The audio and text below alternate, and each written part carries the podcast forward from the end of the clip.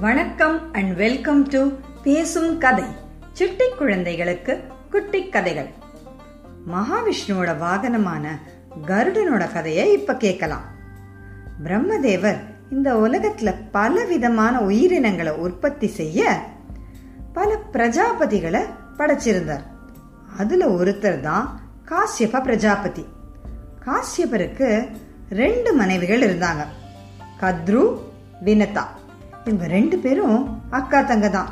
ஆனால் ரெண்டு பேருக்கும் நடுவில் யார் பெரிய ஆளுங்கிற போட்டி எப்போவுமே இருந்துட்டு இருந்துச்சு. ரெண்டு பேரும் காசிபருக்கு நல்ல மனைவியாக இருந்தாங்க. இவங்களோட சேவையை பார்த்து சந்தோஷப்பட்ட காசியபர் முதல்ல கத்ரு கிட்ட போய் உனக்கு என்ன வரம் வேணும்னு கேட்டார். அதுக்கு கத்ரு எனக்கு ஆயிரம் சக்திசாலியான குழந்தைகள் வேணும். அவங்கள பார்த்தாலே மற்றவங்க பயப்படுற மாதிரியான சக்தி இருக்கணும் அப்படின்னு கேட்டா. காசியபரும் அவ கேட்ட வரத்தை கொடுத்தாரு. அடுத்து வினதா கிட்ட போய் உனக்கு என்ன வரம் வேணும்னு கேட்டார். அதுக்கு வினதா எனக்கு ரெண்டு குழந்தைங்க போதும். அந்த ரெண்டு குழந்தைகள் சூரியனை போல தேஜஸ் உடையவர்களா இருக்கணும். நல்ல அறிவும் ரொம்ப சக்தி உள்ளவர்களாகவும் இருக்கணும் அப்படின்னு அவ கேட்டான் அவ கேட்ட வரத்தையும் காசியபர் கொடுத்தாரு. சில நாட்களுக்கு அப்புறமா கத்ருக்கு ஆயிரம் முட்டைகள் குழந்தைகளா பிறந்தது. வினதாவுக்கு ரெண்டு முட்டைகள் குழந்தைகளா பிறந்தது. அந்த முட்டைகளை கத்ருவும் வினதாவும் பத்திரமா பார்த்துக்கிட்டாங்க. கொஞ்ச நாட்களுக்கு அப்புறம் கத்ருவோட ஆயிரம் முட்டைகளிலிருந்து ஆயிரம் பாம்புகள் வெளியே வந்தது. கத்ரு தனக்கு பிறந்த சக்தி வாய்ந்த பாம்புகளை பார்த்து ரொம்ப சந்தோஷப்பட்டா. ஆனா வினதாவோட ரெண்டு முட்டைகளும் உடையவே இல்லை. வினதாவும் ரொம்ப நாள் பொறுமையா இருந்தா. ஆனா முட்டைகள் உடையவே இல்லை. இதனால வினதா ரொம்ப கவலைப்பட்டா. முட்டைகளுக்குள்ள நிஜமாவே குழந்தைகள் இருக்கா? அப்படின்னு அவளுக்கு சந்தேகம் வந்தது. தன்னுடைய கணவர் காசிபர் கொடுத்த அந்த வாக்க கூட அவ மறந்துட்டா. நம்ம கிட்ட ஒரு கிஃப்ட் பேக்கை கொடுத்து அதுக்குள்ள என்ன இருக்குன்னு பிரிச்சு பார்க்க கூடாது அப்படின்னு சொன்னா நமக்கு எப்படியாவது சீக்கிரம் அதுக்குள்ள பிரிச்சு என்ன இருக்குன்னு பார்க்கணும் அப்படின்னு ஆசையா இருக்கும்ல. அந்த மாதிரி வினதாவும் அவசரப்பட்டு ஒரு முட்டையை உடைச்சு உள்ள என்ன இருக்குன்னு பார்த்தா முட்டைக்குள்ள இருந்து ஒரு ஒளிமயமான உருவம் வெளியில வந்தது. அதோட உடம்பு தங்கம் மாதிரி பளபளப்பாக இருந்தது. ஆனா அதுக்கு கால்களே இல்லை. அந்த உருவம் வருத்தத்தோடு சொல்லுச்சு அம்மா என் கால்கள் முழுசா வளரத்துக்கு முன்னாடியே ஏன் இப்படி அவசரப்பட்டு முட்டையை உடைச்ச? எவ்வளவு பெரிய தப்பு பண்ணிட்ட? அப்பா உங்ககிட்ட நல்லபடியா ரெண்டு குழந்தைகள் பிறக்கும்னு சொன்னாருல்ல? அவரை நம்பாம முட்டையை உடைச்சு நீ பெரிய தப்பு பண்ணிட்ட. இந்த தப்புக்கு உனக்கு கண்டிப்பா தண்டனை கிடைக்கும். ஆனா நீ பொறுமையா இருந்தா என் தம்பி வெளியே வந்து உன்னை கஷ்டத்துலேருந்து காப்பாற்றுவான் காப்பாத்துவான் அப்படின்னு சொல்லிட்டு மேலே எழுந்து வானத்தை பறக்க ஆரம்பிச்சது.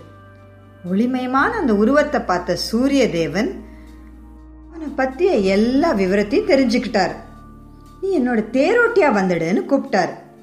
வினிதாவுடைய முதல் குழந்தையான அருணன் தான் சூரிய தேவனுக்கு தேரோட்டியா இருக்காரு. தன்னோட தப்ப புரிஞ்சுக்கிட்ட வினதா பொறுமையா அடுத்த குழந்தைக்காக காத்துட்டு இருந்தான். ஒரு நாள் கத்ருவும் வினதாவும் தோட்டத்துல உட்காந்து பேசிட்டு இருந்தாங்க. அப்போ இந்திரனுடைய குதிரையான உச்சி ஸ்ரவஸ் வானத்துல பறந்து போச்சு. அந்த குதிரையோட அழக பார்த்து ரெண்டு பேரும் ரொம்ப ஆச்சரியப்பட்டாங்க. குதிரை எப்படி பால் போல வெள்ளையா இருக்கு பாரு கத்ரு அப்படின்னு வினதா சொன்னான் அதுக்கு கத்ரு ஆமா ஆமா ஆனா அதோட வால் மட்டும் கருப்பா இருந்தது அப்படின்னு கத்ரு சொன்னான்.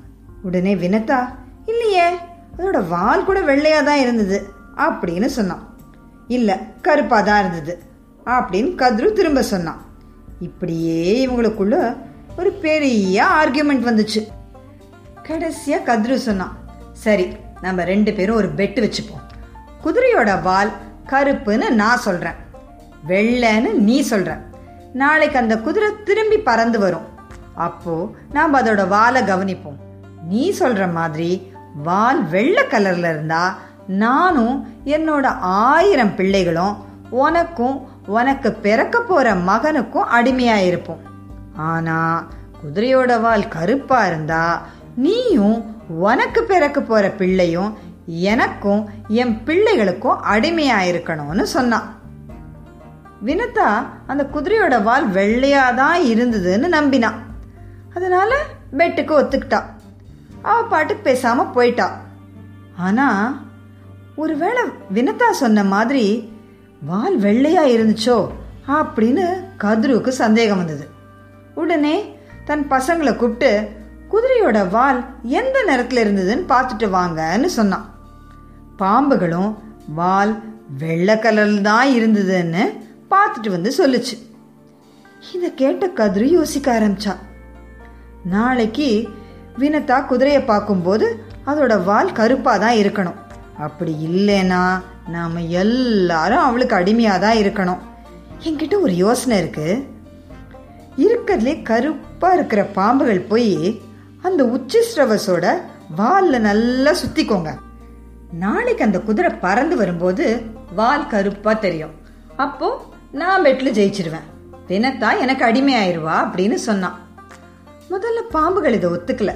இது ஒரு ஏமாத்து வேலை அப்படின்னு சொல்லுச்சு. ஆனா கத்ருவோட பிடிவாதத்தால கடைசியா எல்லா பாம்புகளும் ஒத்துக்குச்சு. கருப்பான பாம்புகள் போய் உச்சி ஸ்ரவஸோட வால்ல யாருக்கும் தெரியாம நல்லா சுத்திக்குச்சு. மறுநாள் குதிரை பறந்து வந்தது. அதோட வால் கத்ருவும் வினத்தாவும் கவனமா பார்த்தாங்க. இப்ப வால் கருப்பா இருந்தது. தன்னோட தோல்வியை ஒத்துக்கிட்ட வினத்தா கத்ருக்கு அடிமையாயிட்டா. அருணன் சொன்ன மாதிரி தன்னோட தவறுக்கான தண்டனை தான் இதுன்னு புரிஞ்சுக்கிட்ட வினத்தா தன்னுடைய ரெண்டாவது மகனுக்காக பொறுமையா காத்திருந்தா. கத்ரு கொடுத்த எல்லா வேலைகளையும் அமைதியா செஞ்சுட்டே இருந்தா. சில சமயம் நாம கூட பொறுமையா இருக்க வேண்டி வரும்.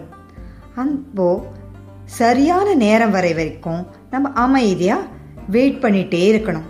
அவசரப்பட்டு தப்பான வேலை ஏதாவது செஞ்சா வினதா மாதிரி கஷ்டம்தான் பட வேண்டி இருக்கும் கத்ருவும் தன் சொந்த சகோதரின்னு பார்க்காம வினதாவை ஏமாத்தி அடிமைப்படுத்தி ரொம்ப சந்தோஷப்பட்டா. இந்த சந்தோஷம் ரொம்ப காலம் அவளுக்கு கிடைச்சதா? வினதாவோட ரெண்டாவது மகன் நல்லபடியா பிறந்தானா? வினதாவுக்கு அவன் விடுதலை வாங்கி கொடுத்தானா? இதையெல்லாம் அடுத்த பகுதியில் தெரிஞ்சுக்கலாம். இந்த கதை உங்களுக்கு பிடிச்சிருந்தா லைக் பண்ணுங்க ஷேர் பண்ணுங்க சப்ஸ்கிரைப் பண்ணுங்க. இந்த கதையோட அடுத்த பகுதியை கேட்க பேசும் கதை யூடியூப் சேனலுக்கு சப்ஸ்கிரைப் பண்ணுங்க. நன்றி வணக்கம்.